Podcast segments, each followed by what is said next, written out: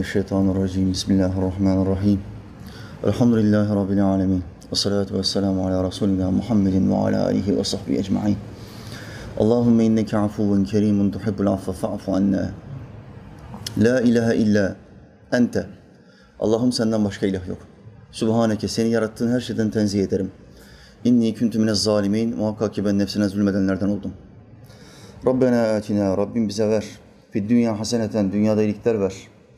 Ve fil ahirete haseneten. Ahirette iyilikler ver. Ve qina azaben nar. Bizi ateşin azabından koru. Rabbena ufirli. Rabbim beni affet. Ve li valideyye. Anamı babamı affet. Ve lil müminine. Bütün müminleri affet. Yevme yegumul hisab. O çetin hesap gününde. Rabbi a'udu bike min hemedati şeyatin. Rabbim vaaz vereceğim. Şeytanların dürtmelerinden sana sanırım. Ve a'udu bike rabbe yahdurun. Ve onların yanımda hazır bulunmalarından da sana sanırım.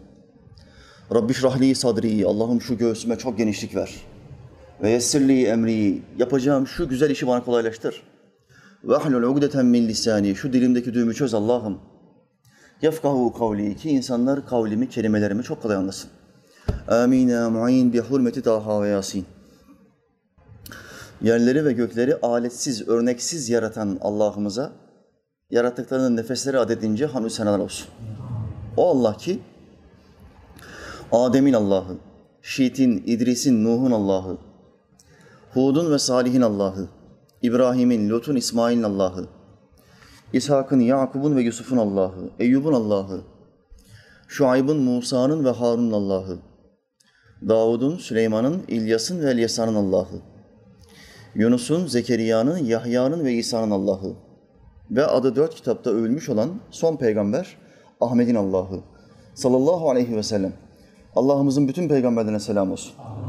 Rabbimiz 124 bin peygamberin ruhaniyetini şu ilim meclisimize göndersin. Bizim için Allah'a istiğfar etsinler. Amin. Bu akşam Rabbim nasip ederse En'am suresi 165. ayeti kerimesini konuşacağız. Bu ayeti iyi tahlil etmeye, iyi anlamaya çalışacağız. Ve hayatımıza monte etmeye çalışacağız biiznillah. Ayette hülasasında Allahü Teala Hazretleri insanların dereceleri bize bildiriyor. Bazı insanların derecelerini bazısından üstün kılmasının hikmetini bize bildiriyor. Neden bazılarına üstün dereceler veriyor? Neden bazılarına aşağı dereceler veriyor? Allah'ımız bu ayette bize bunu bildiriyor.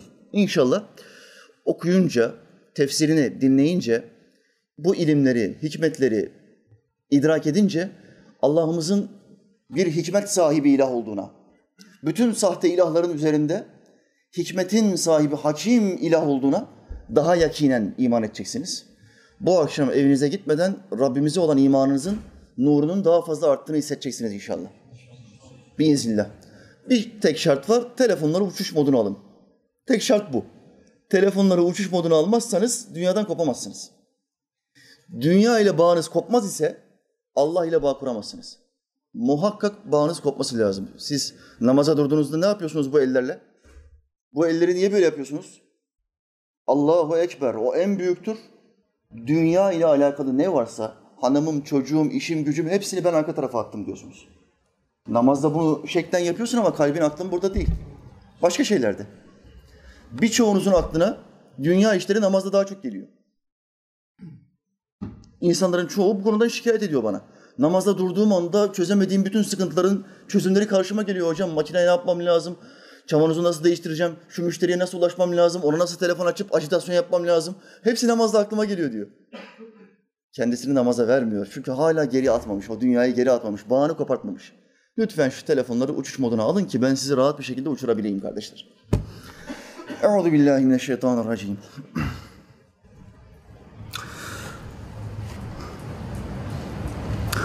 وهو الذي جعلكم خلائف الأرض ورفع بعضكم فوق بعض درجات فوق بعض درجات ليبلوكم فيما آتاكم. إن ربك سريع العقاب وإنه لغفور رحيم.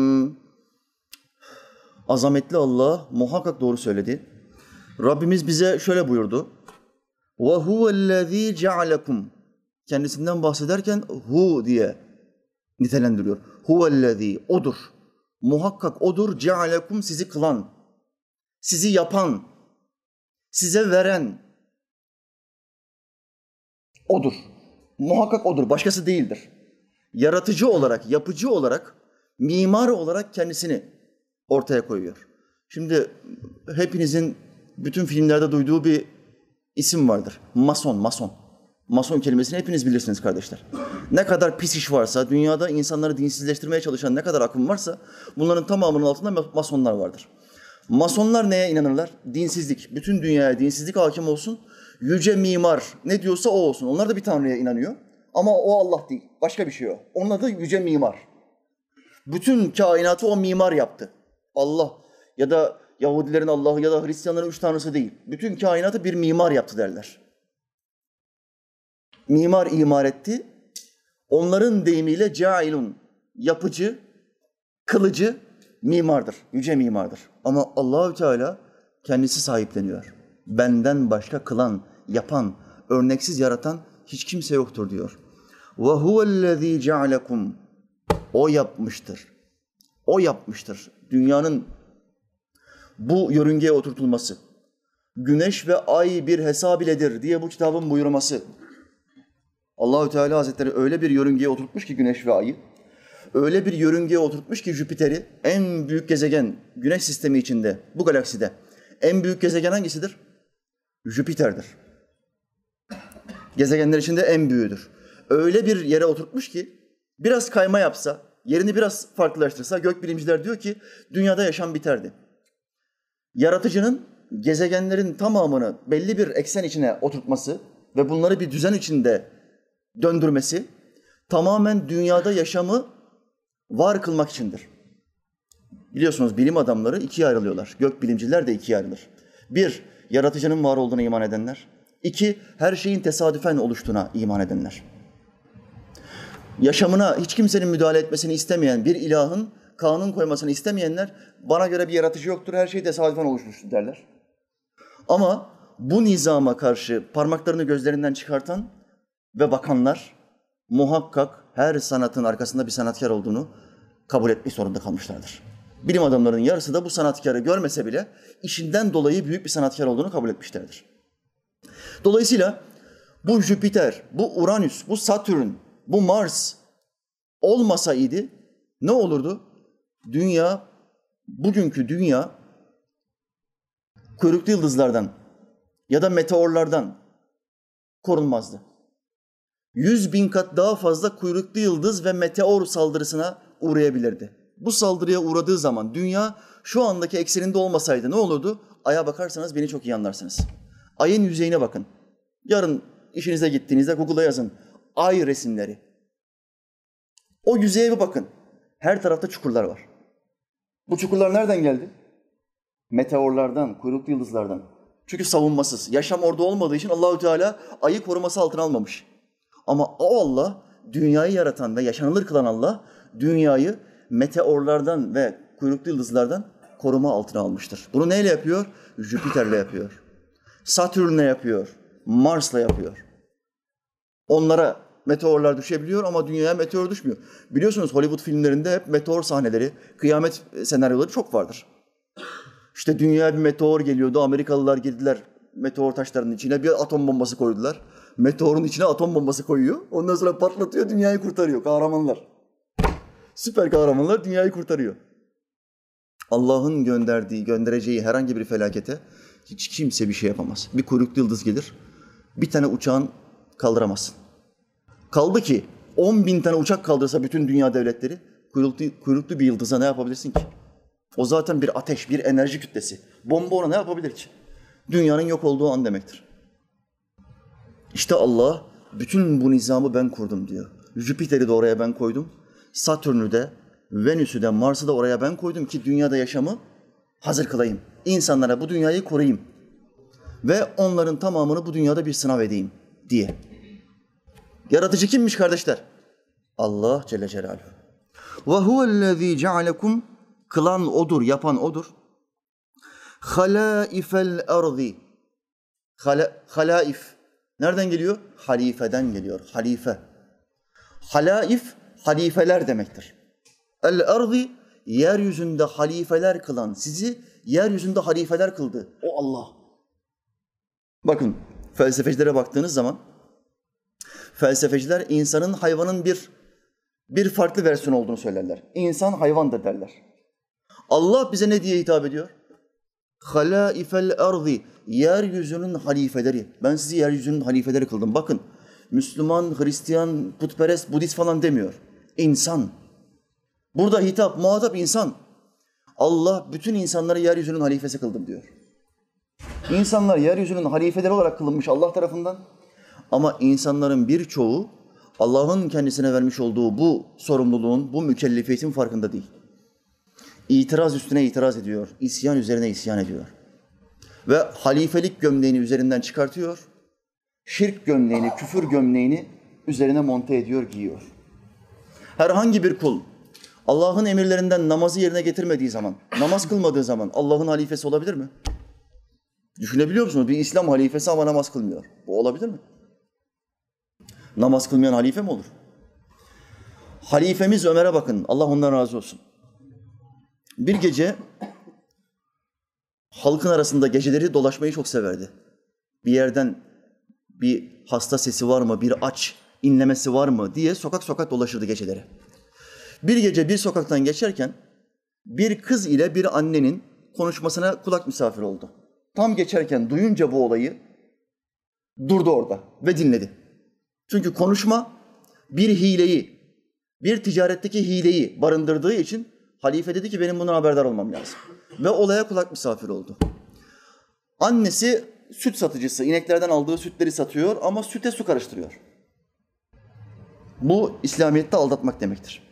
Hile yapmak demektir. Muhammed Aleyhisselam buyurur ki aldatan bizden değildir. Kız çocuğu annesine diyor ki anne Halife Ömer süte su katmayı yasaklamadı mı? Evet kızım yasakladı ama sen süte su katıyorsun. Kızım Ömer şimdi yatağında uyuyordur. Bizi nereden görecek ki? Nereden bilecek ki diyor annesi. Z- zayıf Müslüman aklı. Zayıf akıl. Kız diyor ki anne Ömer nereden bilecek? Ömer bizi görmez ama Allah bizi görmüyor mu? Allah bizi görmüyor mu? Bu kız iman ehli bir kız. Zaten bugün Müslümanların en büyük sorunu Allah'ın bazı yerlerde kendisini görmediğini düşünmek. Allah her şeyi görür ama bazen benim yaptığım günahları görmeyebilir. Böyle bir şey olabilir mi? İnnehu huves semi'ul basir. Muhakkak ki o semi' işitir ve basir görür. Her şeyi işitir ve her şeyi görür. Ayettir. Sen bu ayete iman etmedin mi? Ettin ama bazen işine geldiği gibi yan çiziyorsun. Bazen işine geldiği gibi yan çiziyorsun. Böyle iş olmaz. Kız dedi ki anne Ömer görmüyorsa Allah görmüyor mu? Halife Ömer bunu duydu. Ertesi gün bir adam yolladı. Bu aileyi bir araştır. İkinci günü aynı adam gitti. Halife Ömer kızınız falancayı oğlu Asım'a nikah etmek istiyor. Kabul eder misiniz? Kadının gözleri parladı. Halife benim kızıma talip. Oğlunu alacak. Oğlu Asım'a o kızı aldı. O kızdan bir kız dünyaya geldi. O kızdan da kim dünyaya geldi? Halife Ömer bin Abdülaziz. Allah ondan razı olsun. Hazreti Ömer'in torunu. Ömer bin Abdülaziz.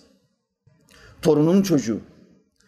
İslam tarihinin en kaliteli halifelerinden bir tanesi kimdir? Ömer bin Abdülaziz. Hatta o beş halife, Ebu Bekir, Ömer, Osman, Ali, Hasan. Allah hepsinden razı olsun. Efendimiz Aleyhisselam buyurdu ki benden sonra hilafet 30 senedir. Ondan sonra saltanat başlar. Hazreti Muaviye ile beraber gelen bir saltanat, bir sefahat, bir genişleme, bir kuvvetlenme ve zenginlik, şatafat.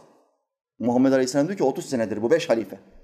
Beş halifenin ömür süresine bakın ne kadar yönetimde kalmışlar? Tam 30 sene. Bu ilahi bir mucize. Allahu Teala'nın peygamberine verdiği gaybi bir bilgi. Bu yüzden Allah'ın peygamberi benden sonra hilafet 30 senedir. Ondan sonra saltanat başlayacaktır diyor. Hazreti Muaviye ile beraber gelen bir saltanat, bir takvada zayıflama hali. Ama birkaç halife sonra kim geliyor? Ömer bin Abdülaziz. Tekrardan o hilafeti, gerçek hilafeti getiren halifelerden bir tanesidir. Onun zamanında İslam tarihi kitapları Halife Ömer bin Abdülaziz zamanında Allah öyle bir bolluk bereket verdi ki Müslümanlar zekat verecek Müslüman fakir bulamadılar. Öyle bir dönem düşünebiliyor musunuz İslam tarihinde? Şu anda dünyanın en aç insanları Müslümanlar. Afrika'ya bir gidin. Dünyadaki en çok aç Müslümanlarda var. Halife zamanında aç insan yok, zekat verecek insan bulamıyorlar. Fetva çıkarttılar, dediler ki Müslüman fakirlerden zekat verecek kimse bulamıyorsanız bari Hristiyan ve Yahudi fakirlere verin, kalpleri İslam'a ısınsın. Zekat borcundan kurtulun. Böyle bir bolluk, böyle bir bereket. Artı, ilaveten, hadis ilmi kim zamanında toplanmıştır İslam tarihinde? Hadis kriterleri en derin araştırması, hadis alimlerinin tamamının icması, toplantısı ve hadis kitaplarının derlenmesi ilk Ömer bin Abdülaziz zamanında yapılmıştır. İslam tarihinin en kaliteli adamlarından bir tanesidir. Ama nereden geldi? Anası kim bunun? Anneannesi kim bunun? O kız. Allah bizi her yerde görüyor diyen kız. İşte Müslüman kardeşim şu sözü sen de söyleyebildiğin zaman Allah'ın dinini tahrif edemezsin. Kimsenin hakkına giremezsin. Çünkü dersin ki Allah beni her yerde görüyor.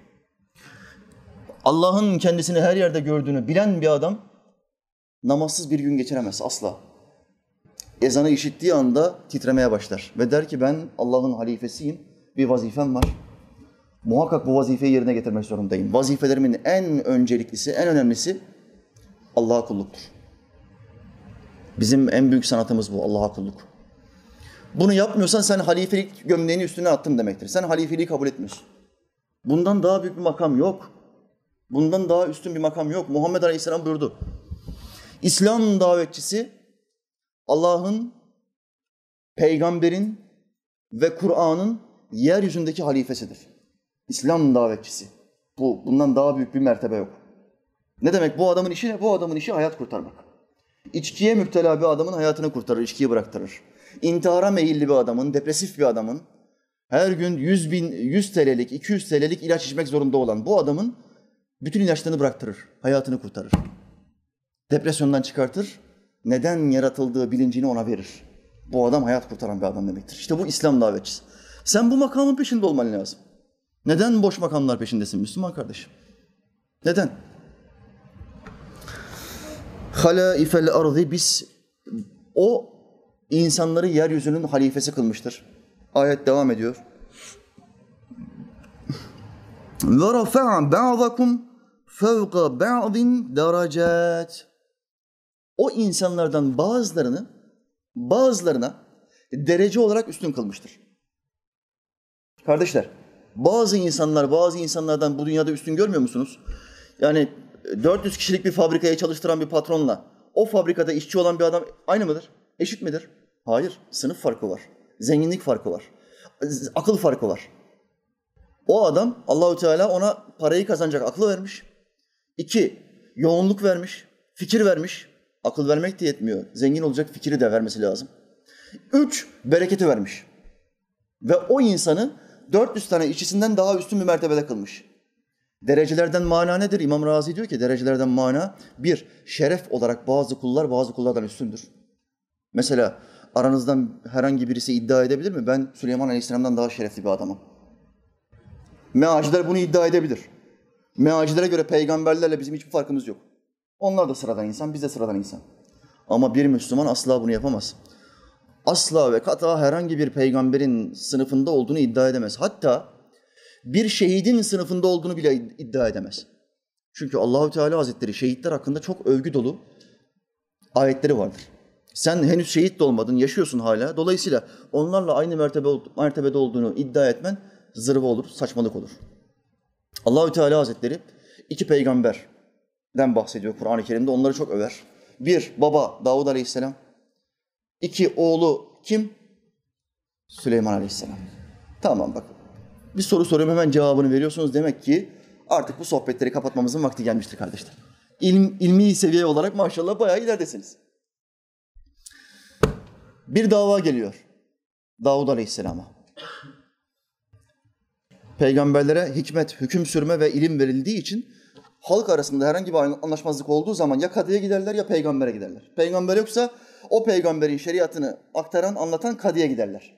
Din hakkında hüküm verebilecek, adaleti sağlayabilecek insan, menfaatsiz çalışan insan demektir. Bir dava geliyor. 500 tane koyunu olan bir adam koyunlarını tarlaya salmış.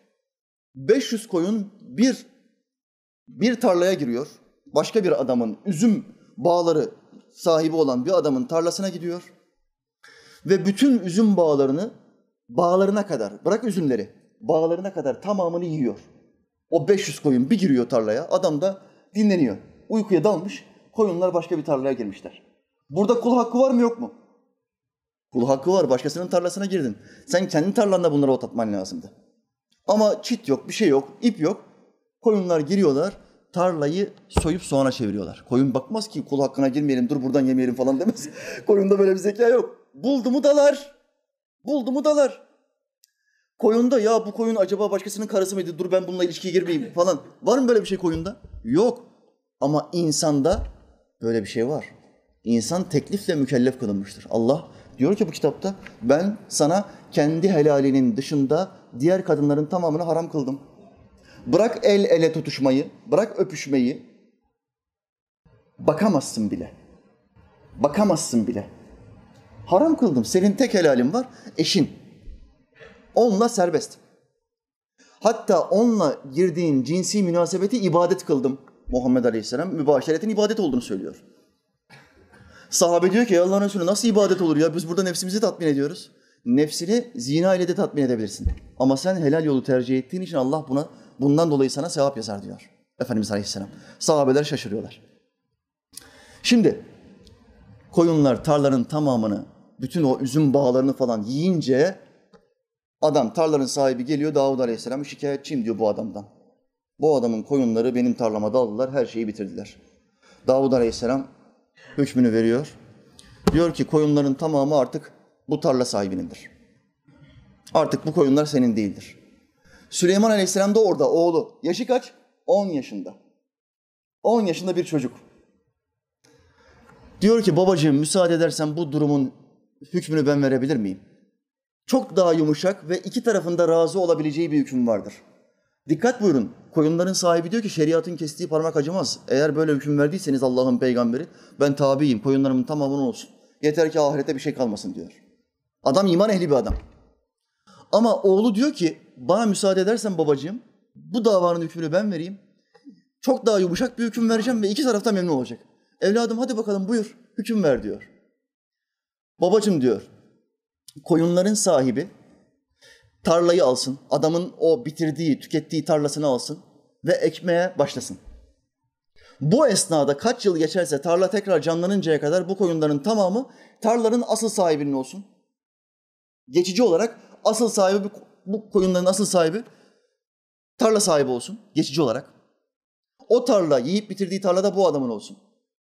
Tarla ilk yemişini verinceye kadar koyunların etinden, sütünden ve doğan diğer koyunlardan bu adam faydalansın. Tarla ilk yemişlerini vermeye başladığı anda tarlayı tekrar hakimiyetine alsın, mülkünü alsın. O 500 koyunun tamamını koyun sahibine iade etsin. Davud Aleyhisselam diyor ki sana ilim ve hikmet verilmiştir. O anda anlıyor ki Davud Aleyhisselam oğlu peygamber olacak. O anda anlıyor. Peygamberlik büyük çoğunluğuna 40 yaşında gelir. 30 yıl sonra Allah Süleyman Aleyhisselam'a peygamberlik verdi ve öyle büyük nimetler verdi ki dünyaya hakim olan iki tane Müslüman vardır. Bütün dünya hakim.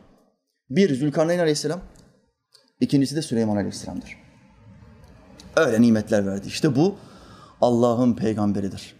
Şeref olarak, derece olarak Allah onu bizden üstün kılmıştır. İlmi olarak bizden üstün kılmış, zeka olarak, akli olarak da bizden üstün kılmıştır. Mutezile, sapık fırkalardan Mutezile der ki bütün akıllar eşittir. Daha sonra insanlar çalışarak bu akılları kuvvetlendirirler ya da zayıf bırakırlar.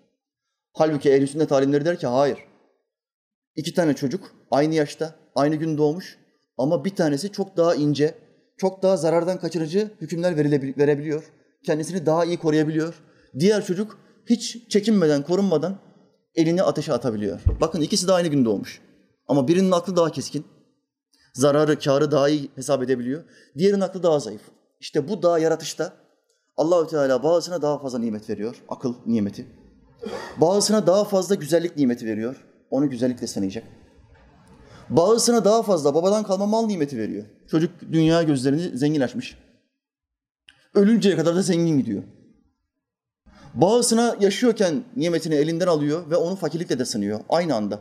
Hem zengin, 30 yaşına kadar zengin yaşamış. 30'dan sonra çorba içemiyor. Böylesi de var. Bunların tamamı bir sınavdır. İşte kardeşler Allahu Teala Davud Aleyhisselam methederken diyor ki Kur'an-ı Kerim'de bu olayı anlatırken Davud'a bu fetvayı biz bildirdik. Biz ona hüküm ve ilim verdik. Bu ayettir. Derece insanların bazısını bazısına üstün kıldık bu demektir. Bazısına daha fiziki olarak daha fazla kuvvet veriyor. Fiziki güç. Rahmetli babam çok kuvvetli bir adamdı. Kendisine sorulduğu zaman bunu çok tereyağı yemesine, çok süt ve kaymak içmesine bağlardı. Fakat Allahü Teala çok fa- farklı bir kuvvet vermiş. Akranları arasında öyle bilinir, öyle tanınır. Hep anlattığı bir olay vardı. Askere gittim. Askere girer girmez bizim birlikte 300 kişi var. Hepsinin ortasına geçtim ve dedim ki burada bileğine güvenen adam varsa karşıma çıksın. Arnavutların kuvvetlileri bir başka olur yani. Dikkatli olun kardeşler. Sakın meydan okumayın ha. Bileğine güvenen var mı? Karşıma çıksın. Babam diyor ki iri yarı çocuklar karşıma çıktı diyor. 20 yaşlarında tay gibi çocuklar. Benden kilo olarak daha fazla olanlar. 1, 3, 5, 8, 10 tanesini devirdim ben diyor. Tık tık tık tık. Devamlı komünizmden kaçıp buraya gelince inek sağmış. Süt dağıtmışlar. Sütlere su katmamışlar ha bizimkiler. Bak dikkat edin. O anne gibi değil bizimkiler elhamdülillah. Dedeme ve babama sordum. Allah aşkına söyle dedim dede. Dedem de iki defa hacca gitmiş bir adamdır. Allah ona rahmet etsin. Dede dedim bak o kadar sene süt işi yaptın. Süte su kattın mı katmadın mı? Kimseye söylemem merak etme dedim. Evladım dedi tamam biz cahil geldik oradan buraya ama dedi Allah'tan korkarız. Ben oruca 8 yaşında başladım dedi. Bizim Arnavutların özelliğidir. Oruca 8 yaşında başlarlar. Namaza 40'ta 50'de başlarlar. ya bu nasıl iş ya? Kardeşler, İslamiyet'te namaz oruçtan üstündür. Bakın derece derece. İbadetler de derece derecedir. Kelime-i şehadetten sonra ilk gelen emir hangisi? Oruç değil bakın namaz. Çünkü namaz her gün var. Oruç senede bir ay. Ama Arnavutlar olayı tersine anlamış. Oruca 8 yaşında başlamak farzdır diyor çocuğuna. Mecbur. Halbuki böyle bir şey yok. Buluğ çağına erdiği zaman başlayacak çocuk. 11'de 12'de başlar. 9'da 10'da haftada bir gün iki gün tutturursun çocuğa alışması için. 11'de 12'de şehvetlendiği zaman, rüya görmeye başladığı zaman tutacak mecbur. Ama Arnavutlarda buluğ çağına ermese bile 8 yaşına geldi mi o çocuk oruç tutmazsa sofraya oturtmazlar. Tutacak mecbur. Ama namazda çok gevşekler. Oruca nasıl böyle sadıklarsa namazda çok gevşekler. Dedem böyle dedi. Biz dedi 8 yaşında oruca başlamışız dedi. Dede dedim namaza kaç yaşında başladın? 45 yaşında başladım dedi. İki defa hacca gitmiş adam bak. 45'te hacca gidiyor hemen namaza başlıyor. Dedim nasıl iş bu? Bizim Arnavutlar böyle ilim adamları etrafında olmadığı için anlatmamışlar, öğretmemişler. Komünizmde görünce bütün adamları, hocaları, hocaları öldürmüşler. Bir yerde zaten darbe oldu mu, yönetime el konuldu mu önce alimler, hocalar öldürülür. Dinsizlik getirilmek isteniyorsa. Orada da komünizm bir gelmiş, bütün hocaları, alimleri kesmişler. Halk kalmış cahil. Halkın da dini inançlarını yaşamasına müsaade etmediği için komünizm devleti Tito, onlar kaçmışlar, Türkiye'ye gelmişler. Bizim dedeyle baba 70 sene önce Türkiye'ye gelmiş. Babam işte diyor ki 10 tanesini devirdim. Bir tane adam geldi bir buçuk metre. Dedi ki abicim ben seni yenerim ama sen şimdi yoruldun. Dinlen bu akşam. Yarın ben seninle herkesin önünde bilek güreşi yapacağım. Dedim ki ya sen ne konuşuyorsun be? Kimsin sen ya? Ben Arnavut'um. Babam da iri yarı, çok kuvvetli. Özellikle bilekleri çok kuvvetli. E, devamlı ağır yük taşıyor. İneklerin bütün yüklerini alıyor, sırtına çuval atıyor, getiriyor. Her gün süt sağıyor. O süt sağma olayı o kadar zor bir şey ki bilekleri taş gibi. Mesela benim şu andaki elimi görüyor musunuz? Babamın bileği böyleydi. Sırtıma beni sevmek için vururdu bazen böyle. Gel kardeşim. Oğlum nasılsın derdi böyle. Hani ben de böyle çocuğumun sırtını sıvazlarım. O böyle oğlum ne haber derdi. Ben de ön tarafa uçardım yani böyle. Acayip kuvvetli bir adam. Bir buçuk metrelik adam gelince karşısına gel buraya demiş ya. Sen kimsin ya? Geç karşıma. Geç. Abi yapma. Yapma. Yarın. Hayır. Bugün seni yeneceğim. Bütün herkes görecek. Demiş. Kerem diyor. Bir tutuştuk diyor. Ben bir asıldım bütün kuvvetimle. Özelliğim şudur diyor. Bir kere asıldım mı o bilek ya kopacak Ya kopacak ya inecek. Başka şansı yok. Çok kuvvetliyim diyor. Bir asıldım diyor bütün kuvvetimle. Benim omzum ve dirseğim kilitlendi. Gücüm bitti. Anladım ki diyor normal bir adamla karşılaşmadım. Bu normal bir adam değil diyor. Sordum diyor. Abi seni yeneyim mi? Demiş babama. Tamam demiş yenebilirsin. İş bitti. Ben anladım ki sen normal bir adam değilsin. Sen ne iş yapıyorsun kardeş demiş. Abi ben demirciyim. Günde 10 saat demir döverim. Babam inek memesi sağıyor, süt sağıyor. Evet iyi bir iş. Hakikaten kasları falan genişletir. Demir nedir ya demir? Her gün 10 saat demir dövüyorsun. Şu bilekleri düşünsene. Ne olur o bilekler? Bu iş oduncu ve demirciyle diyor ben bilek güreşi yapmam diyor Prensibime aykırı diyor. Fakat diyor sen söylemedin. sen bana baştan söylemen lazımdı diyor. Oduncu ve demirci tehlikeli. Bu bilekleri yenemezsin. Bu iş böyledir. Kur'an diyor ki her bilenin üstünde bir bilen vardır. Her bilen üstünde bir bilen varsa her güçlü üstünde başka bir güçlü vardır. Allah kulları derece derece yapmıştır. Peki neden Allah bizi derece derece yaptı? Ayetin devamında Rabbimiz onu söylüyor. لِيَبْلُوَكُمْ fi ma atakum. Size verdiğimiz atakum size verdiğimiz nimetler. Size verdiğimiz nimetlerle sizleri sınav etmek için. Tek tip insan olsaydı, komünizmin istediği gibi tek tip insan. 60 milyon insan var hepsi tek tip. Hepsinin cebinde 10 TL para olacak. 11 TL olmaz. Suç. Herkes de 10 TL olacak. Zengin bir tane adam olmayacak. Sadece yöneticiler zengindir komünizmde. Halk hep fakir. Hepsi yöneticileri zengin yapmak için çalışırlar. Allah böyle yapabilir miydi? Tek tip insan. Hepsinin siması aynı yapabilir miydi? Yapardı onun için çok kolay, çok daha basit bir iş. Ama Allah öyle bir sanatkar ki, öyle bir kuvvetli ki örneksiz yaratma kabiliyeti, yeteneği, kuvveti var. Ve sınırsız yaratma kuvveti var. 8 milyar insan var, hepsinin suratını yan yana koy. İkizlerin bile farklı farklı noktaları var. Çok ince farklı noktaları var. Ya sesleri uyuşmuyor, ya fiziki yapıları, ya huyları uyuşmuyor, ya yüzlerinde minik farklılıklar var. İkizlerin bile, tek yumurta ikizlerinin bile.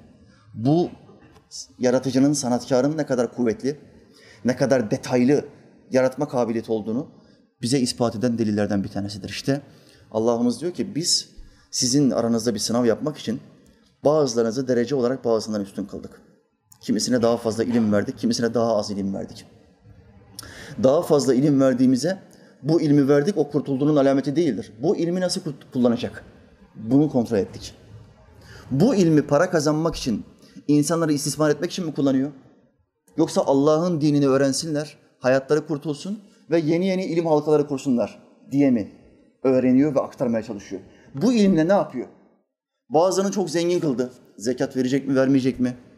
Müslümanları kollayacak mı, kollamayacak mı? Bunların tamamı Allah'ın hikmet sıfatının gereği olan, sınav, imtihan sırrının gereği olan hadislerden bazılarıdır kardeşler. İşte Rabbimiz bizi sınav etmek için, denemek için bu imtihanları bize vermiştir. Allahü Teala muvaffak olanlardan, kazananlardan etsin inşallah. Amin. Amin.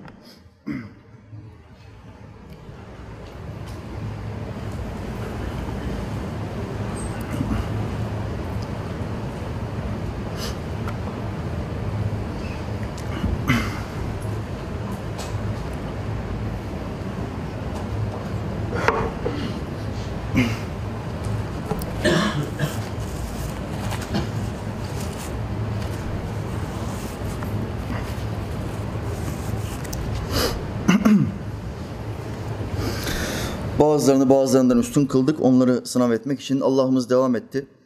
İnne rabbeke seri'ul ikab. İnne rabbeke seri'ul ikab. İkab, ikab, akıbet. Türkçe'de akıbeti kullanırız kardeşler. Akıbeti ne oldu o işin? Arapçadan gelmedir. Sonucu, cezası, neticesi. Muhakkak ki Rabbin seri, seridir. Çok seri görür. İkab, cezayı çok çabuk verir. Çok seri verir. Bugün insanlara baktığınız zaman en büyük, en derin sorunlarımızdan bir tanesi ceza gününü unutmak. Yaptıklarımızın sonucu olan akıbetimizi unutmak, ölümü unutmak. Cep telefonu, bilgisayar oyunları, diziler bize devamlı zamanı unutturuyor. Zaman su gibi akıp geçiyor ve bütün bunlara öyle bir bağlanmışız ki zamanı unutuyoruz. Zamanı unuttuğun zaman büyük bir sorun daha ortaya çıkıyor. Zamanı unutan ölümü de unutuyor. Ya zaman geçsin ya arkadaşlara takılalım zaman geçsin. Şu filmi izleyelim zaman geçsin. Hadi aç bir pes oynayalım zaman geçsin. Zaman geçsin zaman geçsin de nereye geçsin yani? Nereye gidiyoruz? Bu iş nereye gidiyor? Bu iş ölüme gidiyor. Ölüme bir hazırlığın var mı? Yok. Hiçbir hazırlığın yok. Sadece bütün hedefin zaman geçsin, zaman geçsin. Hadi zaman öldürelim. Bütün bu zamanın hesabını vereceksin. Allah sana her anının, her saniyenin hesabını soracak. Sağlığının hesabını sormadan seni cennete sokmam diyor. Sana verdiğim zenginlik nimetinin hesabını sormadan seni cennete sokmam. Sana verdiğim zaman nimetinin hesabını sormadan seni cennete sokmam. Bu hadis-i şeriftir. Bütün bunların hesabını soracağını bize vaat eden Allah hiçbir sözünde yanlış çıkmadı. Hiçbir sözünde yalan söylemedi. Bunda da yalan söylemedi. Bu da çıkacak, bu da gelecek. Ablalarım bana mesaj gönderiyor, bayan kardeşler. Hocam, günde iki cüz Kur'an okuyorum. Bazısı diyor ki günde 300 Kur'an okuyorum. Çok güzel bir şey. 300 demek 60 sayfa demektir. Her gün 60 sayfa Allah'ın kitabından okuyor. Güzel bir ibadet. Fakat ben bu kardeşlerime, bu bayan kardeşlerime bir sual tevdi ediyorum. Diyorum ki, peki 300 Kur'an okuduktan sonra, 60 sayfadan sonra kaç sayfa tefsir okudun? Bu kitap, bu kitap sadece kıraat etme kitabı değil ki. Bu kitap bir hayat kitabı. Kıraatten daha önemlisi hayattır. Senin bunu anlaman lazım ve bunu hayatına monte etmen lazım. Allah'ın hayatına müdahil olmasına izin vermen gerekiyor. Halifesin sen çünkü. İzin vermezsen halife olamazsın. Asi olursun. Baki olursun, terörist olursun. İzin vereceksin ama izin vermen için hükümleri bilmen lazım. Hükümleri bilmen için bir, sohbet izleyeceksin. İki, okuyacaksın. Bu kitabı okuman gerekiyor. 60 sayfa kıraat ediyor. Çok huzur buluyorum hocam ama tefsir okuduğum zaman çok sıkılıyorum hocam diyor abla. Tefsir okuduğum zaman çok sıkılıyorum diyor. Ya ablacığım e, Kur'an okuduğu zaman sıkılıyor musun? Hayır çok huzur buluyorum diyor. Tamam da Kur'an okurken huzur bul. İçeriğini, emirleri işitmeye başladığın zaman sıkılıyorsun. Nefsin demek ki rahatsız oluyor. Nefsin ilimden rahatsız oluyor. Ve sana güzel olan şeyi, Kur'an kıraatinden daha önemli olan şeyi, yani Kur'an'ı anlamayı sana zor gösteriyor, sıkıntı olarak gösteriyor, lanse ediyor. Şeytanın en önemli özelliği illüzyondur. Güzel şeyleri kötü gösterir, kötü şeyleri, çirkin şeyleri, haramları güzel gösterir. Bu onun sanatıdır. Mesela Messi'nin sanatı ne Messi? Dünyanın en büyük topçusu. Futbol. Bir topla istediği her slalomu yapabilir. Bu onun sanatıdır. Messi'ye desem ki al şu bir metre kumaşı bana bir çanta çıkart bakayım oğlum. Hadi. Yapamaz. Onun onun işi değil. Bir metre kumaştan çanta yapmak benim işimdir. Ben çantacıyım. Ama topla öyle oynayamam. O onun mesleği, onun sanatı. Şeytanın sanatı ne? Şeytanın sanatı illüzyon. Şeytanın sanatı manipülasyon. Zekalarla oynar, aklınla oynar. Kendi kararlarını sanki senin kararımsın gibi sana dayatır. Dayatır. Ve ilimden seni uzak tutmak ister. Şimdi sorum çok basittir. Bu akşam bu sohbet meclisine gelmeseydiniz ve evinizde 100 sayfa Kur'an okusaydınız. 100 sayfa.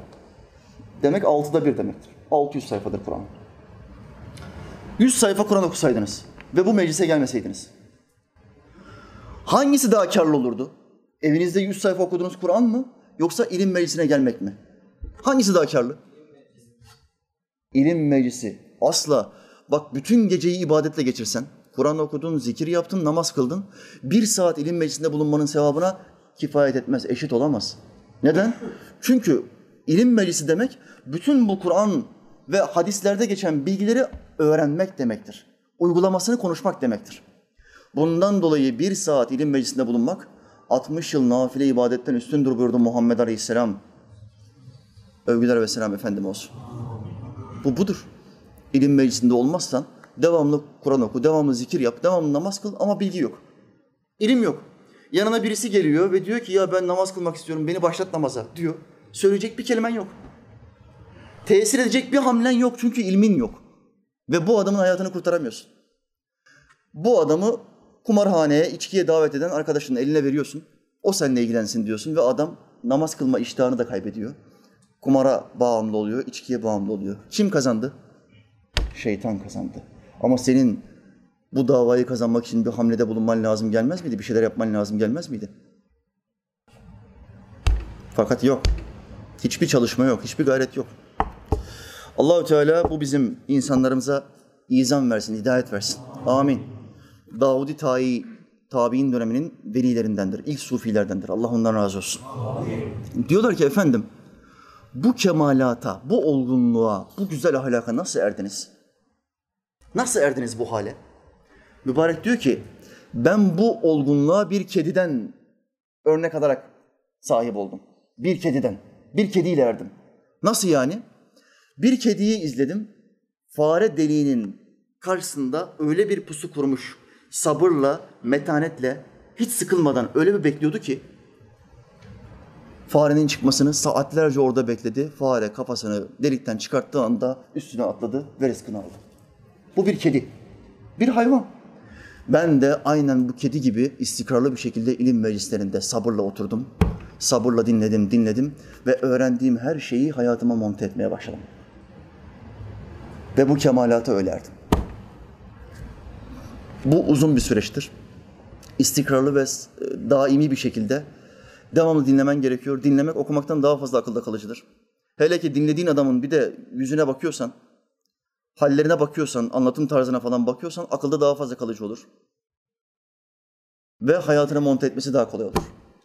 Ve tesirli bir adamsa, tesiri de al- alabiliyorsan hayatında büyük değişimler görmen çok yakındır. Allahü Teala ilim öğrenmeyi ve öğretmeyi bize kolaylaştırsın. Amin ya. Bak bu işte kendinizi geliştirmezseniz, kendinizi ilimde ilerletmezseniz çok kolay bir şekilde kandırılırsınız. Ya şeytan tarafından, ya cinniler tarafından ya da şeytanlaşmış sahte hocalar tarafından. Çok kolay bir şekilde kandırılırsınız. Bakın din kültürü ve ahlak bilgisi öğretmeniymiş. Sahte ilahiyatçılardan bir tanesi bir tweet atmış. Bu adam devletten hala maaş alıyor. Tweette şöyle diyor.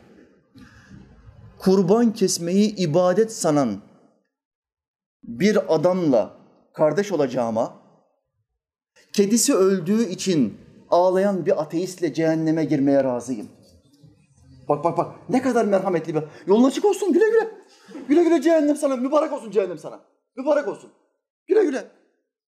Bu tür kripto İslam düşmanları artık inancını bilmiyorum. Müslüman olmadığı kesin. Böyle Müslüman olmaz. Ateisti Müslümandan üstün gören bir adam. Kedisi ölüyor. Her gün Allah'a küfür ediyor. Kedisi öldüğü için ağlamış. Tak bu cennette. Kesin cennette bu. Ama Allah zalim olduğu için bunu cehenneme atacak. Ben de vicdanım buna rahat, razı gelmiyor. Ben bu ateistle cehenneme girmeye razıyım. Ne kadar merhametlisin be. Ne kadar merhametlisin. Ve bu adamın binlerce takipçisi var. Ben ben bir kemalist olarak, ben bir mason olarak, ben bir ateist olarak sizi çok sağlam dindar bir hoca olarak görüyorum. Çok aydın bir hocasınız siz. Işıklar içinde uyuyun hocam. Işıklar içinde. Bir Müslüman başka bir Müslümana ışıklar içinde uyu der mi? Der mi ya? Ne dersin kardeşim birisi birisi için hayır dilediğin zaman? Allah sana hayırlı bir ölüm nasip etsin. Rahmet olsun sana. Rahmet içinde uyu. Nurlar içinde uyu. Ama şimdi bunlar nur kelimesine solcular, kemalistler nur kelimesine gıcık olduğu için, İslami tabirlere gıcık olduğu için ne diyorlar öldüğü zaman birisi? Işıklar içinde uyu. Oğlum orada orada ışık yok. Orada ışık yok. Hele ki İslam'a küfrettiysen hiç bekleme ışık falan. Orada iki tane siyahi adam gelecek sana. Siyahi adam iki tane ellerinde topuzlarla soracak verecek kırbacı, verecek kırbacı. Çocukken izlediğim bir film vardı. Şişman bir çocuk böyle bir eşek, e, eşek açık artırılmaya sunuluyor, eşek. Küçük boylu Sezercik, eşeği biz alalım baba diyor, biz alalım diyor. Şişman çocuk da diyor ki, bu eşeği ben alacağım diyor. Her gün vereceğim kırbacı, vereceğim kırbacı diyor. Sana orada fena kırbacı verirler haberin olsun. Fena fantezi yaparlar seninle. Burada halifeliğinin farkına varmazsan çok fena yaparlar. Mealciler tefsir okumadıkları için sapıttılar. Hariciler, bugünkü Vehhabi Selefiler şerh okumadıkları için, hadisleri şarihlerle, alimlerle okumadıkları için sapıttılar. Mealciler de bu Kur'an'ı tefsir okumadan anlamaya çalıştıkları için sapıttılar. Ve ayetlerin bir kısmını inkar ediyorlar, bir kısmını kabul ederiz diyorlar. Bunlar böyle böyle cahil insanlar. Mealcilere göre Kur'an'ı herkes anlayabilir ama alimler anlayamaz. Bakın dikkat edin.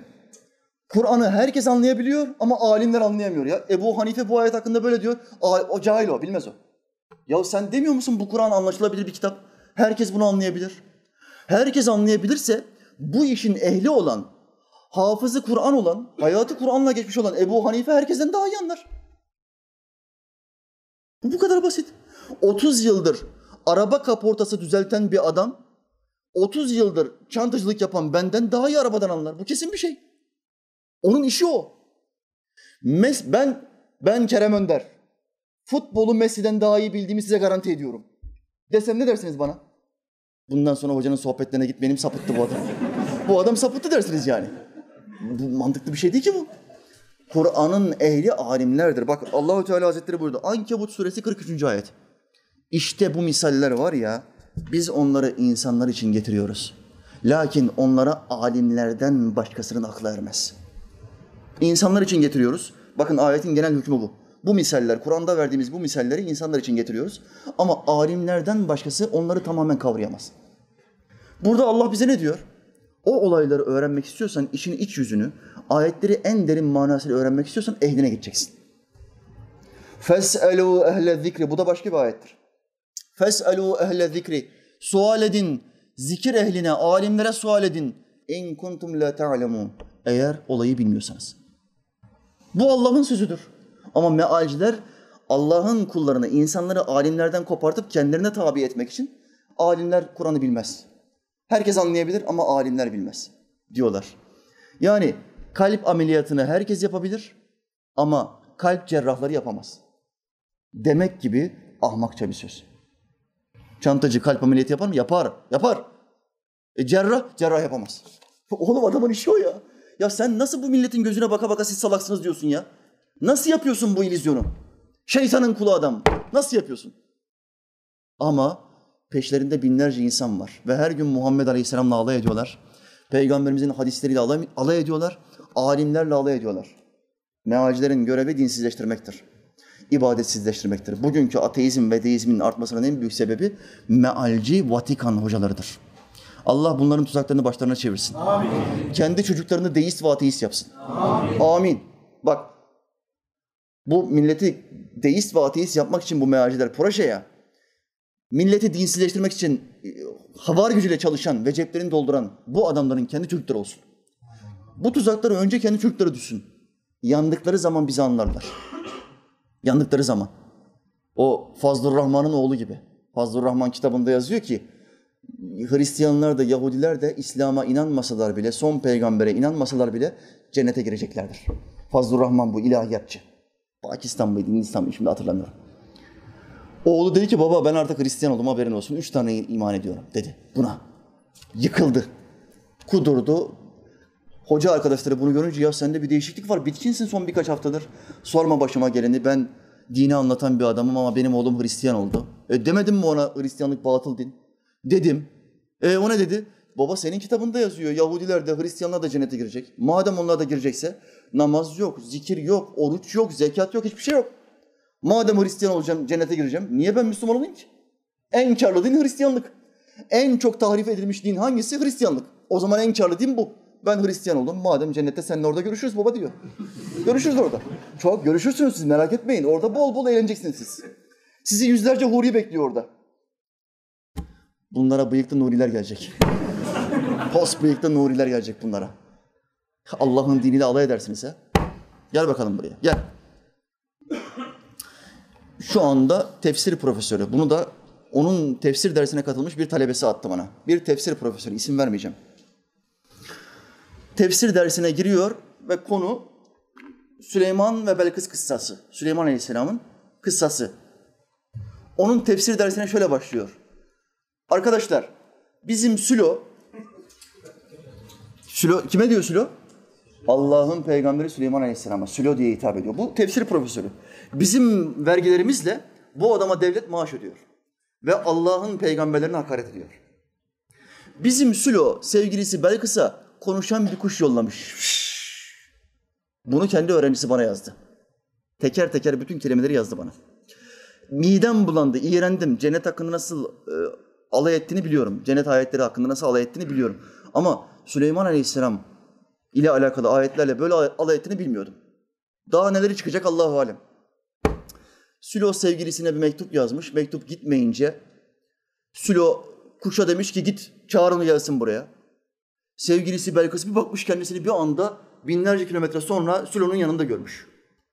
Ondan sonra Sülo'ya aşık olmuş ve beraber evlenmişler, yaşamışlar. Adam tefsir dersinde peygamber ve peygamberin hanımı hakkında ve mucizeler hakkında böyle aşağılayıcı konuşuyor. Oradaki bir tane öğrencide de ilim olmadığı için, bir tane tefsir okumadığı için hiçbir tanesi ayağa kalkıp cevap veremiyor. Yahut da nottan korkuyor. Ben bu adama kalkıp cevap versem beni hedef alır, notumu vermez, dört sene, beş sene boyunca beni kitler, kariyerim biter diye korkuyor, cevap veremiyor. Meydanı boş bulmuş, Allah'ın kitabına küfrediyor. Tefsir profesörü, sahtekar, Vatikancı kilit. Vatikancı. Ondan sonrasını devam ettiremeyeceğim. Kusura bakmayın, çok öfkelendim. Bismillah.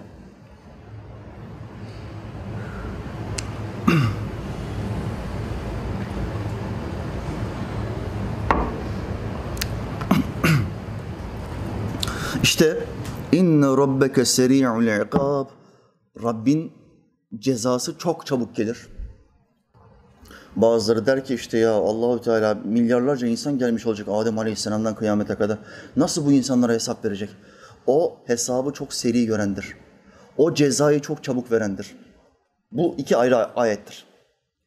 Dolayısıyla Allah için bir bir sıkıntı, işi yapamama durumu söz konusu olamaz. İşi yapamama durumu bizim için söz konusu olabilir. Ama Allah için olamaz. Ve ayet bitiyor. Ve innehu legafurun rahim ve o Allah çok gafurdur, çok rahimdir. Günahları bağışlar. Bu dereceler içinde kullarını imtihan ederken bazı kullar tahammül edemezse, sınav edildiğini unutursa, gaflete dalarsa ve Allah'a karşı bazı edepsizce cümleler kurarsa, peşinden Allah'a tövbe ettikten sonra Allah onu affeder. Hocam Allah bizi niye imtihan ediyor? İmtihan bu dünyanın ve ahiretin gerçeğidir. Sınav olmadan başarı mümkün değil. Sen devlete memur olmak için bir gayrette bulunduğun zaman, memur olmak istediğin zaman devlet seni imtihan ediyor mu etmiyor mu? Ayda 2000 lira vermek için ha. 2000 lira vermek için seni 5 tane imtihana sokuyor, 5 tane sınava sokuyor. Sonra bir de mülakatı var. Karşı karşıya alıyor seni, konuşmaya başlıyor. Devlet. 2000 lira, 2500 lira için seni 5 beş kere sınava sokuyor. Şimdi daha dünya hayatında bile bir yerlere girmek isterken seni sınav ediyorlar. Bunu makul ve normal karşılıyorsun de. Allah'ımız ebedi bir hayata ben seni sokacağım. Fakat evvelinde seni deneyeceğim. Buraya layık mısın değil misin? Dediğinde niye sana makul gelmiyor, mantıklı gelmiyor? 2500 lira maaş için çok makul ama ebedi hayat için hastalığın olmayacağı, yaşlanmanın olmayacağı, güçsüzlüğün, bitkinliğin olmayacağı, istediğin anda istediğin şeye sahip olacağın bir cennet hayatı için sınav etmesine makul gelmiyor. Bana mantık değil. Ben edinmek istemiyorum. Ben sınav edilmek istemiyorum. Salsın beni çayıra. Sınav edilmek istemiyorsan hayvan olacaksın. Felsefeciler gibi. Felsefeciler insan hayvandır diyor. Sen o akidede ol. Felsefecilerin tarikatına gir. Ben hayvanım. Hiç teklifle mükellef değilim. İstediğim gibi yaşarım. Kimse bana hesap soramaz de. Hakikaten öyle yaşarsın. Bu dünyada insanların çoğu şu anda ibadetsiz, namazsız, içki içiyor, zina ediyor, kumar oynuyor. Yaşamaya devam etmiyor mu? Bu insanlardan bir tanesinin başına şimşek çaktığını gördünüz mü? Bu kulum namaz kılmadığı için başına şimşek geçirdim diye gökten bir nida gelsin böyle. Peşinden de şimşek çaksın. Adam paramparça olsun bir şimşekte. Böyle bir şey yok. Allah isteseydi bunu da yapabilirdi. İşlediğimiz her günahtan sonra ensemizden bir tane melek tokat da atabilirdi. Puh, şak! Bir ses geliyor böyle. Bir günah işiyorsun mesela. Dükkanın önünden bir yarı çıplak kız geçiyor ve kıza bakıyorsun. Başına o anda çevirmen lazım. Gördüğün anda çevirmen lazım ama dalıyorsun. Zayıfsın, düştün. Arka taraftan bir melek geldi, eline tükürdü. Puh! Yani o şak sesi daha sert gelsin diye. daha, daha etkileyici olsun diye, daha tesirli olsun diye ensenden patlattı. Her işlediğin günahta ensenden bir tokat yesen. Yapar mısın o günahı? Bir, meleğin tokadından korkarsın. Bu ne tokadı? Osmanlı tokadı mı? Pehlivan tokadı mı? Nedir bu? İkincisi, etrafındaki insanlar tokat duyduğu zaman senden geldiğini anlarlar ki bu adam pis bir şey yapmış. Bu adam kötü bir şey yapmış derler. Şimdi iki tane arkadaş sandalyede oturuyor. Birisi gaz çıkartıyor. Fakat gaz çıkartmasının hemen akabinde sandalyeyi hareket ettiriyor. Tırt tırt sandalyeyi hareket ettiriyor. Şimdi yanındaki de diyor ki arkadaşım tamam diyor sesi hallettin. Subhanallah. Tamam diyor. Sesi hallettin diyor. Sesi çözdüm. Sandalyeden gıcırtı geldi diyor. Kokuyu ne yapacaksın kardeşim diyor ya. Kokuyu ne yapacaksın diyor. Tamam günaha işledin. Seni kimse görmedi. Ama bu arkandan gelen enseye gelen şaplak ne olacak? Ne olacak? Alamet var, işaret var ortada. İşte bu Allah'ın dinidir. Allah'ın dinini yaşamak için elimizden gelen her şeyi yapmak zorundayız kardeşler. Etrafımızdaki insanlardan, salihlerden, sadıklardan, alimlerden, ilim ehlinden yardım alacağız. Allah'ın verdiği imkanlar çok fazla. İbadetini yapmaya çalış, akın akın sana melekleri yardımcı gönderirim diyor Allahu Teala Kur'an'da. Sırf o ayetin tefsirini yaptım keyifle, zevkle. Akın akın sana yardımcı melekler gönderirim diyor Allah. Bu Allah'ın vaadi. Etrafında Müslümanlar var, salihler var, sadıklar var. Yardım iste, bilgi iste, dua iste. Sonra ibadet yapmak çok basit, çok kolay. Muhammed Aleyhisselam'dan bir hadis-i şerif söyleyeyim. Allah aşkına şu hadis-i şerifi unutmayın. Üç şeye bakmak ibadettir. Bir, ana babanın yüzüne bakmak. İki, mushafa bakmak. Mushaf kitap demektir, Kur'an. Bak şimdi. Şuraya bakıyor musunuz? Sadece bakıyorsunuz, okumuyorsunuz. Allah'ın kitabına sadece bakmak bile ibadettir. Okumasan bile. Musaf'a bakmak, ana babanın yüzüne bakmak, karşına geçsin, ananın karşısına geçsin. Anacığım ne yaptın bu akşam yemekte? Oğlum mercimek çorbası yaptım. Yanında bulguru var, ayran var. Salatayı da koydum orta. Anneciğim çok teşekkür ederim. Elini öpebilir miyim? Dedin. Annen bir mutlu oldu şöyle bir. Elini uzattı. Elini öptüm ve yüzüne şöyle bakmaya devam ettim.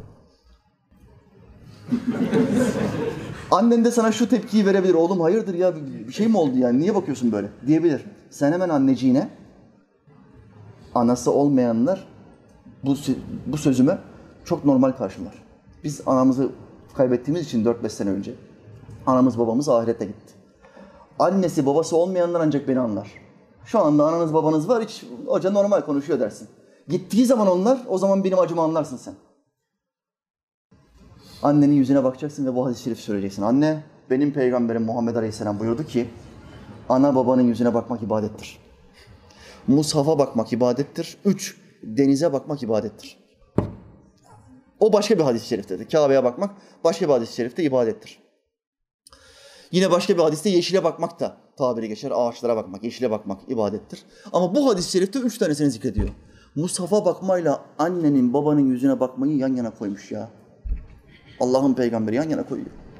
Denize bakmayla bunları yan yana koyuyor. Bu kadar kolay bir din. Ama yaşamamak için, öğrenmemek için elinden gelen her şeyi yapıyorsun. Allah rızası için kardeşim. Bir hamle yap, bir aksiyon yap ya. Bir silkelen, bir kendine gel. Bir hidayet mesajı okuyayım, hem kapatayım kardeşim. Vaktin var mı? İki dakikam var. Peki, tamam. Bir tane okuyacağım.